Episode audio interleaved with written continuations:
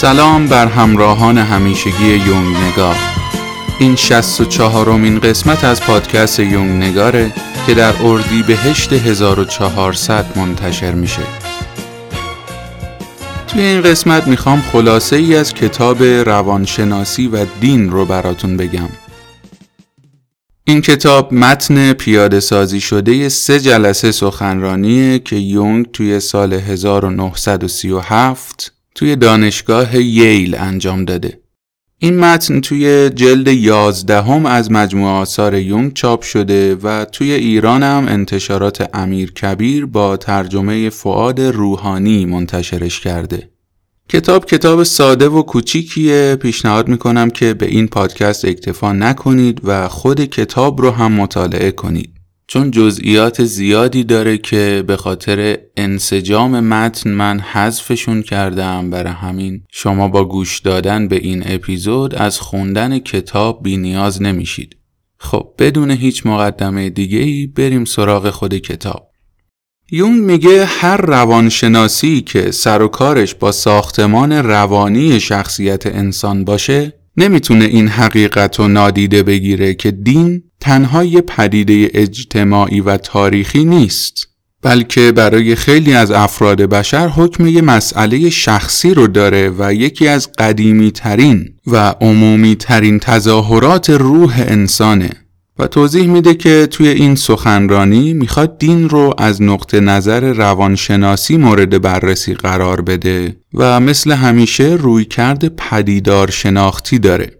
داخل پرانتز پدیدارشناسی یا فنومنولوژی یه رویکرد فلسفیه که اوایل قرن بیستم توسط فیلسوف اتریشی ادموند هوسرل پایگذاری شد. نگاه پدیدار شناختی یعنی اینکه به هر چیزی همونطوری که هست نگاه کنیم و ساختارش رو بدون تحلیل و قضاوت بررسی کنیم. یونگ هم داره میگه روی کرده من به دین اینجوریه و کلا روی کرده یونگ تقریبا به هر چیزی همینجوریه. مثلا یه کتابی نوشته به نام آیون پدیدار شناسی خیشتن که اونجا اومده کهنالگوی سلف و پدیدار شناسی کرده. توی همین سخنرانی هم برای اینکه جا بیفته یه مثال می‌زنه میگه مثلا درباره امکان تولد فرزند از مادر باکره روانشناسی فقط به این اکتفا می‌کنه که چنین فکر و باوری در روان انسان وجود داره. دیگه کاری نداره که آیا امکان این اتفاق وجود داره و آیا در تاریخ اتفاق افتاده یا نه. پرانتز بسته. همونطور که گفتم این سخنرانی سه جلسه بوده و یونگ همون اول خط سیر صحبتاشو مشخص می‌کنه و میگه که قراره درباره چه چیزایی صحبت کنه. میگه جلسه اول می‌خوام درباره مسائل روانشناسی عملی و ارتباط اون با دین صحبت کنم که این میشه فصل اول کتاب تحت عنوان خودمختاری زمیر ناخداگاه. جلسه دوم مربوط میشه به حقایق محسوسی که حاکی از وجود یک فعالیت اصیل مذهبی در زمیر ناخداگاه هستند که اسم این فصل هم هست اعتقادات دینی و رمز و نشانه های طبیعی و فصل سوم هم درباره شناخت این رمز و نشانه هاست که اسمش اینه تاریخ و روانشناسی یک رمز طبیعی. خلاصه اینا رو میگه و میره سراغ دین. دین ساخته و پرداخته ذهن انسان نیست. خیلی ها فکر می‌کنن دین یه مفهوم انتظاییه ولی مشاهدات روانشناسی و نمادهایی که توی رویاهای انسان دیده میشن نشون میده که دین در روان انسان وجود داره. مثل فیل. شما چه باور داشته باشی چه نداشته باشی فیل وجود داره. حتی اگه تا حالا ندیده باشیش. نمادهای دینی که در ناخودآگاه جمعی وجود دارن بدون اطلاع افراد و بدون اینکه از جایی به جای دیگه منتقل شده باشن توسط همه ما تجربه میشن. ریشه واژه دین تو زبان لاتین به معنی توجه کردن از روی وجدان و در کمال توجهه. اما توجه کردن به چی؟ توجه به بعضی از عوامل مؤثر بر روح. انسان اسم این عوامل مؤثر رو گذاشته قدرت قاهره. قدرت خارج از کنترل و پیش بینی نشده که به شکل شیاطین، خدایان، ارواح و از این دست مجسم شدن. بشر طی تجربه خودش یا اونها رو اونقدر توانمند و خطرناک دیده که توجه دقیق بهشون رو لازم دونسته یا اونقدر بزرگ و پرمعنا که بخواد با خضوع و خشوع عبادتشون کنه. به عبارت دیگه یونگ دین رو محصول مراقبه و توجه به بعضی عوامل مؤثری می‌دونه که انسان عنوان قدرت قاهره رو بهشون داده که این قدرت باعث ایجاد یه حالت خاص روحی توی انسان میشه. یه حالت قدسی و نورانی یه نیروی محرک که خارج از کنترل و اراده انسان ایجاد میشه و بهش تحمیل میشه. نه اینکه ساخته و پرداخته ذهن هوشیارش باشه و تحت کنترل اراده. طبق تعلیمات دینی و عقایدی که در طول تاریخ وجود داشتن این حالت دینی رو باید به علتی نسبت داد که از وجود فرد خارجه. اثر یه وجود حاضر ولی نامرئی که باعث ایجاد تغییرات خاصی در انسان میشه. یونگ با مطرح کردن این مباحث روی این موضوع تاکید داره که منظورش از دین اشاره به مسلک خاصی نیست اما هر مسلکی در اصل دو تا جنبه داره. از یه طرف احساس یه حالت قدسی و نورانیه و از طرف دیگه تعهد اعتماد و وفاداری به این عوامل قدسی و نورانی و تغییراتیه که در وجدان انسان به واسطه این حالت قدسی ایجاد میشه. یونگ به عنوان یه روانشناس به جنبه انسانی مسئله دین توجه داره. صرف نظر از اینکه ادیان مختلف این تجربه رو تو چه قالب فکری در آورده باشن. مثلا میگه همونقدر که بودا و محمد و کنفیسیوس و زرتشت مظهر پدیده های مذهبی هستند میترا و مانی و آتیس و هرمس هم نماینده این بخش از روان انسانن و ما توی روانشناسی باید دنبال تجربه های مذهبی انسانها باشیم نه مذاهب. و اگرم مناسک و آینها رو مورد بررسی قرار میدیم بازم دنبال اتفاقاتی هستیم که حین انجام اون مراسم توی روان افراد تجربه میشه. و همچنین سعی کنیم پدیده های گوناگونی رو که به انسان مرتبطن از جمله دین بر اساس شیوه های پژوهشی که مبتنی بر تجربه و علم پاسخ بدیم. نه ملاحظات فوق طبیعی. میگه من اعمال فوق طبیعی رو رد نمی کنم اما چون در تخصصم نیست وارد این هیته نمیشم و گفته هامو بر اساس تجربه و علم بیان می‌کنم.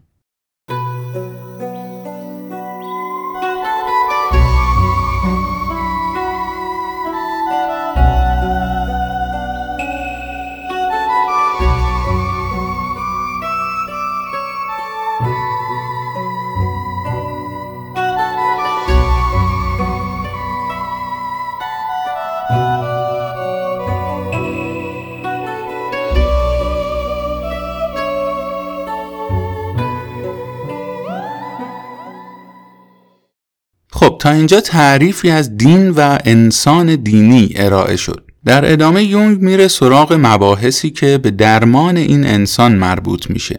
میگه بیماریای عصبی به خصوصی ترین قسمت زندگی انسان مربوط میشن. مسائلی که نه تنها صحبت درباره اونا با دیگران برامون دشواره بلکه خودمونم از مواجه شدن با اونا میترسیم. به عنوان مثال به تجربیاتش در مورد بیمارای روانتنی اشاره می‌کنه و میگه با پذیرش علت روانی مشکلات و صحبت کردن درباره اونا تونسته این بیمارا رو درمان کنه. مثلا یه بیماری که 39 درجه تب داشته به محض اعتراف به موضوعی که پریشونش کرده بوده حالش خوب میشه. یا بیماری که به پسوریاسیس که یه بیماری پوستی مزمنه مبتلا بوده بعد از 6 هفته روان درمانی به کل خوب میشه. پس وجود نمی‌تونه فقط جسمانی باشه و این یه امر ثابت شده است که دیگه نمیشه فعل و انفعالات روحی رو نادیده گرفت یا تصور کرد که یه امر خیالی یا غیر واقعی باشن.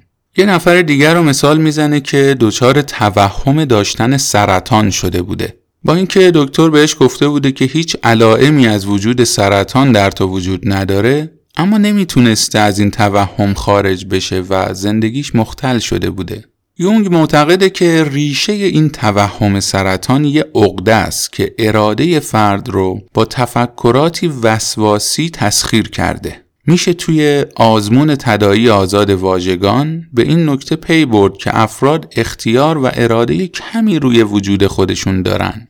یه سری عقده ها و احساسات هستن که انسان به صورت خداگاه سعی کرده پنهان و فراموششون کنه. و یه دسته دیگه از عقده ها هم هستن که از همون اول توی ناخداگاه شکل گرفتن. و ما به صورت ارادی اونا رو از خداگاه خودمون دور نکردیم بلکه تو ناخداگاه تولید شده و به همراه اعتقادات عجیب و غریب و شکست ناپذیر به خداگاه حمله می‌کنن. اینجا تاکید می‌کنه همونطور که اگه سرطان واقعی و جسمی بود فرد خودشو مقصر نمی‌دونست و اینطور فکر می‌کرد که این بلا سرش اومده. نه اینکه خودش ایجادش کرده باشه. در مورد بیماری های روانی هم باید همینطوری فکر کرد. این مشکلات بر ما حادث میشن. تحت کنترل ما نیستن. ولی متاسفانه معمولا اینجوری نیست و بیمار روانی خودشو مقصر می‌دونه و احساس حقارت می‌کنه. و همین اوضاع رو بدتر می‌کنه. این بیمار آدم خیلی عقلگرایی بود که هر مسئله غیر عقلانی رو سرکوب می‌کرد. یونگ این مورد رو با حماسه گیلگمش مقایسه می‌کنه و میگه همونطور که خود بزرگ بینی و جاه طلبی گیلگمش باعث شد تا خدایان مردی به قدرت خودش خلق کنن تا سرکوبش کنه در مورد این بیمارم ناخداگاه برای ایجاد تعادل روانی در برابر عقلگرایی افراطی اون توهمی غیر عقلانی ایجاد کرده.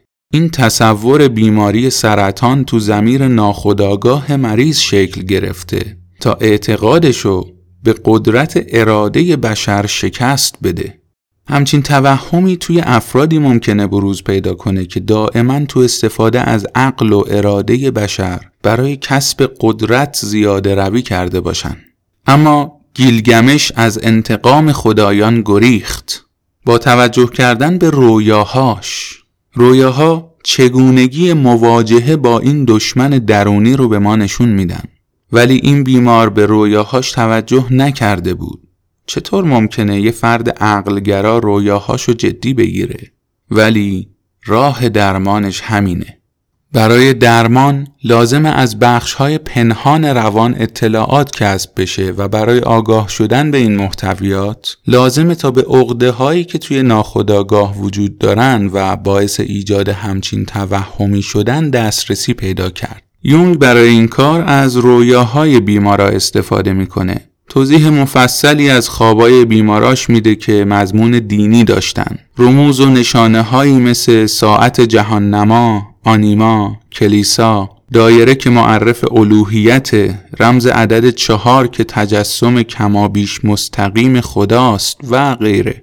با اینکه بیمارا از این نمادای تاریخی و اسطوره‌ای که مزامین دینی داشتن مطلع نبودن اما به صورت مستقیم توی خواب تجربهشون می‌کردن. بیمار توهم سرطانی در اصل کاتولیک بود ولی همونطور که گفتیم عقلگرایی افراطی داشت و اعتقادش رو به دین از دست داده بود. با این حال یونگ بر اساس رموز و نشونه هایی که توی خوابای این بابا ظاهر می‌شد اینطوری نتیجه گیری می‌کنه که زمیر ناخداگاهش خودنمایی غریبی درباره حالت دینیش داشته و عمل ذهن ناخداگاهش یه سازش سطحی بین اصول مذهب کاتولیک و عقیده مذاهب مشترک مبنی بر بهره بردن از لذتهای دنیایی ایجاد می‌کنه. در واقع این عمل تفکر بیمار بوده که تو خواباش ظاهر می شده و نظریه مخصوص خواب بیننده مبنی بر اینکه دین اهمیتی نداره رو نشون می‌داده.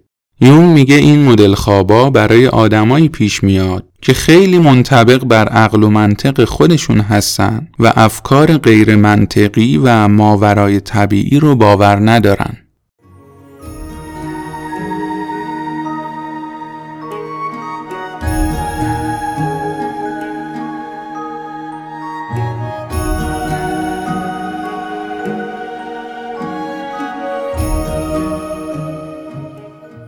تجربه برخورد با افراد مختلف و دیدن ترسشون از فروپاشی روانی، افسردگی و ناامیدی اینو ثابت کرده که تجربه اصلی دینی و اعتقاد و مناسک دینی و ارتباط با قدرت نامحدود عالم برای سلامتی روح و روان امری لازم و ضروریه.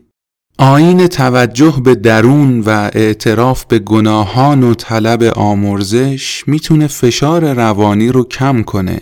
یونگ در نکوهش توجه صرف به علم و منطق و محدود شدن تفکر در بعد جسمانی میگه فقط به چیزی اعتقاد پیدا می‌کنه که تجربه کرده باشه. باقی فرضیات و مجهولاتی که اگه بخواد خودشو ملزم به شناخت و کسب علم درباره همه مجهولات کنه این مجهولات آزار و شکنجش میدن. اعتقاد دینی به شکلی کاملتر از نظریه علمی روح انسان رو منعکس می‌کنه. چون نظریه علمی تنها معرف قسمت خداگاهه. به علاوه نظریه علمی بیشتر از این نمی‌تونه کاری بکنه که چیزی زنده رو با مفاهیم انتظایی معرفی کنه در حالی که اعتقاد مذهبی برعکس جریان زنده ناخداگاه رو به صورت درام گناه، توبه، رستگاری و غیره چنانچه باید بیان می‌کنه.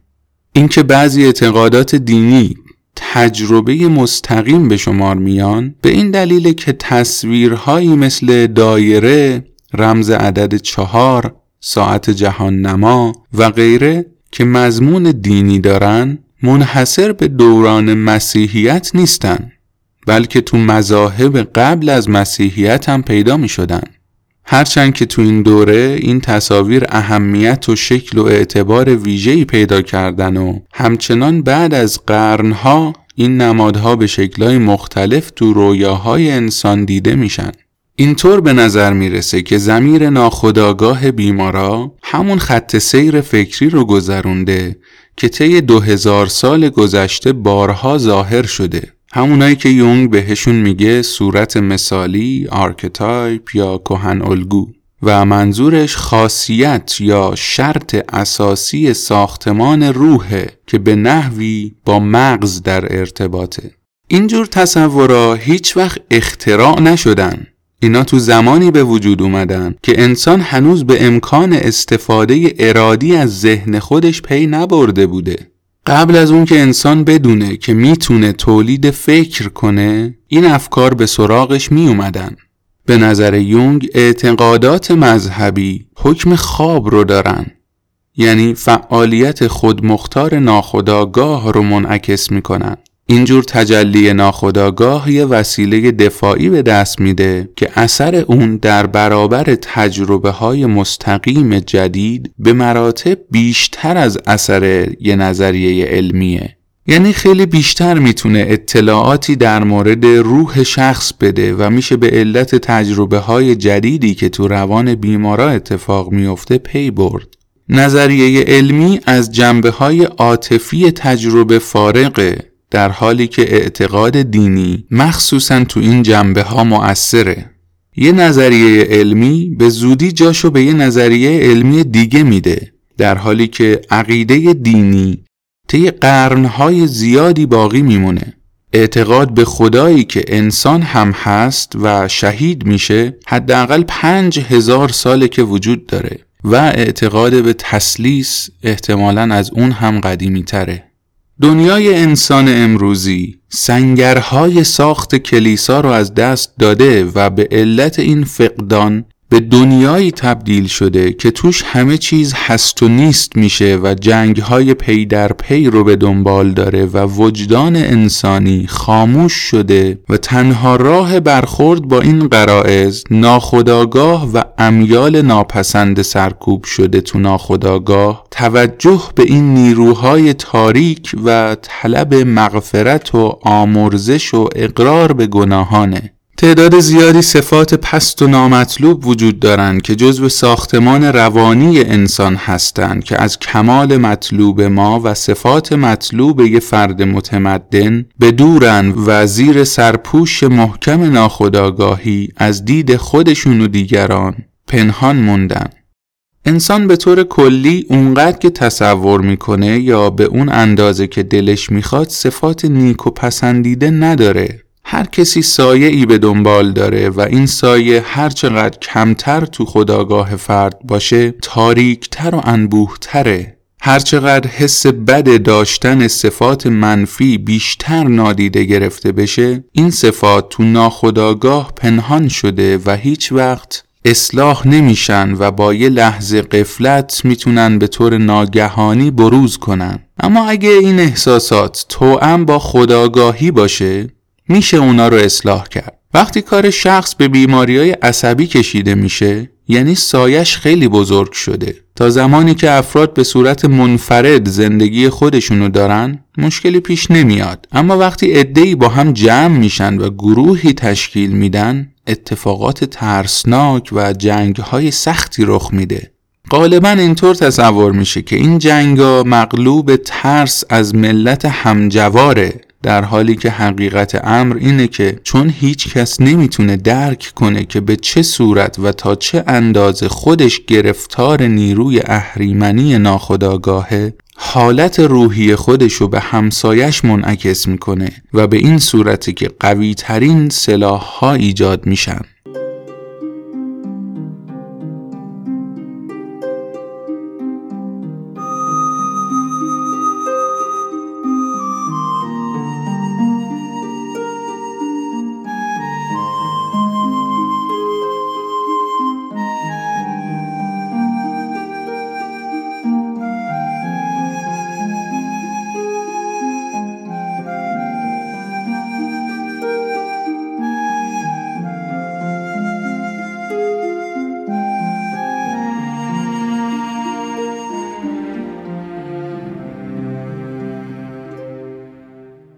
از اونجایی که دین تو زمانه جدید به حاشیه رونده شده و آین اقرار به گناه و بخشایش به فراموشی سپرده شده انسان مجبور شده گناهانشو به تنهایی هضم کنه و زیاد به تایید خدا هم اعتمادی نداره. چون این تایید به خاطر فقدان آین و رسوم مناسب از دسترس دور افتادن. این وجدان ناراحت حالت درد بیدرمونی پیدا کرده که بیشتر اونا رو دچار ناراحتی مزمن کرده و به همین دلیل بیشتر مستعد گناه کردنن. وجدان ناراحت هر فرد باعث میشه که به درون خودش رجوع کنه و پیدا کنه که چه چیزی باعث شده اون رفتار ناپسند و انجام بده و انگیزه حقیقی رفتارش چی بوده. توجه به وجدان ناراحت باعث کشف چیزایی تو درونش میشه که تا قبل از اون بهشون آگاه نبوده و به وسیله آین اعتراف به گناه و طلب مغفرت می‌تونه از فشار روحیش کم کنه و اینطوری خودشو از نیروهای اهریمنی نهفته تو ناخداگاهش نجات بده. تا زمانی که فرد حتی با وجود از بین رفتن کلیسا همچنان بر اون حالت قدسی و نورانی پایبند بمونه و به جای پیوستن به گروهک ها به درون توجه داشته باشه می‌تونه خودشو از نیروهای اهریمنی نجات بده و فرصت روحانی بینظیری برای یه تجربه دینی اصیل رو تجربه کنه. یه راه مواجه شدن با محتویات ناخودآگاه توجه به اشکال و صورتهایی که تو رویاها تجلی پیدا می‌کنه و ماهیت دست جمعی داره. یعنی همون مزامین مشترکی که تو افسانه ها و اساتیر اقوام مختلف وجود داشتن و رموز و نشونه های زیادی رو به همراه دارن. اما حتی مجموع این سلسله خواب ها هم از لحاظ قدرت بیان نمی‌تونه با آداب و رسوم اصیل دینی برابری کنه چرا که یه اعتقاد دینی همیشه نتیجه و حاصل فکر تعداد زیادی از متفکراست. ولی با این وجود برای کسی که دنبال حقیقت باشه تجربه مستقیم فردی از بهترین سنت ها هم قانع کننده ترن هر چیزی که از خود فرد ناشی بشه منحصر به فرده و به همین علت موقت و ناقصه. مخصوصا در مورد پدیده های روانی خودرو مثل رویاها. یونگ میگه نمادها و معانی ویژه و مشترکی که از قرنها پیش تو تجربه مستقیم آدما تو رویاهاشون متجلی شده راه هر گونه تردید رو در مورد وجود خالقی توانا بسته. همینطور از وجود شیطان به عنوان یک شخصیت آزاد صحبت می‌کنه که خداوند اونو در جوار خودش آزادانه تحمل می‌کنه و بهش اجازه میده که قدرتش رو تا ابد اعمال کنه. بنابراین شیطان وجودی آزاد و خود مختاره و از ابدیت برخورداره و از این منظر تو این صفات فوق طبیعی تا اندازه شبیه خداست. اگه ما تو زمانه زندگی می کردیم که هنوز اعتقاد به آخرت جایگاه قدرتمندی داشت می‌شد از رویاهایی با این مزامین چشم پوشی کرد. اما ما تو دوره‌ای با این مدل خوابا مواجهیم که امور آخرت دچار تزلزل و تردیدن و امور معنوی به حاشیه رونده شدن. انسان کاملا متوجه این موضوع شده که اگه اصولا یه حالت قدسی و نورانی وجود داشته باشه این حالت فقط از روح انسان تجلی پیدا می‌کنه نه محلی پشت کهکشان ها دیدن دایره در سلسله رویاهای بیمار که به شکل ساعت، محیط دایره، مار حلقه زده، توپ، کره، میز گرد و غیره که توی خواب نمایش داده میشه عدد چهار به شکلهای مختلف مثل چهار طفل، چهار گردو، حلقه چارگوش و غیره. همگی نمادهای تعالی و کمالن که اشاره به کهن الگوی خدا دارن. خداوند قویترین و مؤثرترین عامل در روح انسانه. این عامل همون ایمان یا همون ترس و اطاعتی رو ایجاد می‌کنه که یه خدا از بشر انتظار داره. هر عامل قاهر و اجتناب ناپذیری به این معنی خداست. برای درک مسائل دینی امروز ما شاید دیگه راهی بجز روانشناسی وجود نداشته باشه. به همین دلیل یون تلاش کرده تا تفکراتی رو که تو جریان تاریخ منجمد شدن و دوباره آب کنه و تو قالبای تجربه مستقیم بریزه. به گفته خودش مطالعه نمادهای طبیعی ناخداگاه وسایل اولیه این کار رو براش فراهم کردن. به این معنا که نمادهایی که در طول تاریخ مزامین دینی مشترکی داشتند و باعث تغییراتی در روان افراد شدن و با استفاده از رویاهای بیمارانش دوباره معنا می‌کنه تا بتونه از طریق اونا به عقده های پنهان تو ناخداگاه افراد پی ببره و درمانشون کنه. بنابراین میشه تصویر خدا رو در روح انسان و ذهن ناخداگاهش جستجو کرد. و افکاری که توی رویاها خودنمایی می‌کنن و هیچ نماد شخصی ندارن شکل یکسانی از نمادها که از دیرباز تا الان تو رویاها ظاهر میشن و با وجود تغییرات عظیم در تمدن هنوز انسان و افکاری مواجه میشه که منطبق یا شبیه به هم هستند. خلاصه اینکه یون برخلاف خیلی از مادهگرایان که منشأ دین رو امور غیر معرفتی مثل عقده های روانی ترس یا فقر می‌دونستند با نظریه کهن الگوهای ناهوشیار جمعی سعی کرد راه جدیدی به سوی دین و دینداری باز کنه. یونگ روان رو دارای ماهیتی دینی می‌دونه چرا که اولین کهن الگوهایی که توی ذهن بشر شکل گرفتن خدا و شیطان بودن. و تا به امروز با اینکه از فیلترهای استوره و دین و کیمیاگری و غیره عبور کردن هنوز زندن و نمادهاشون در رویاهای بشر دیده میشه.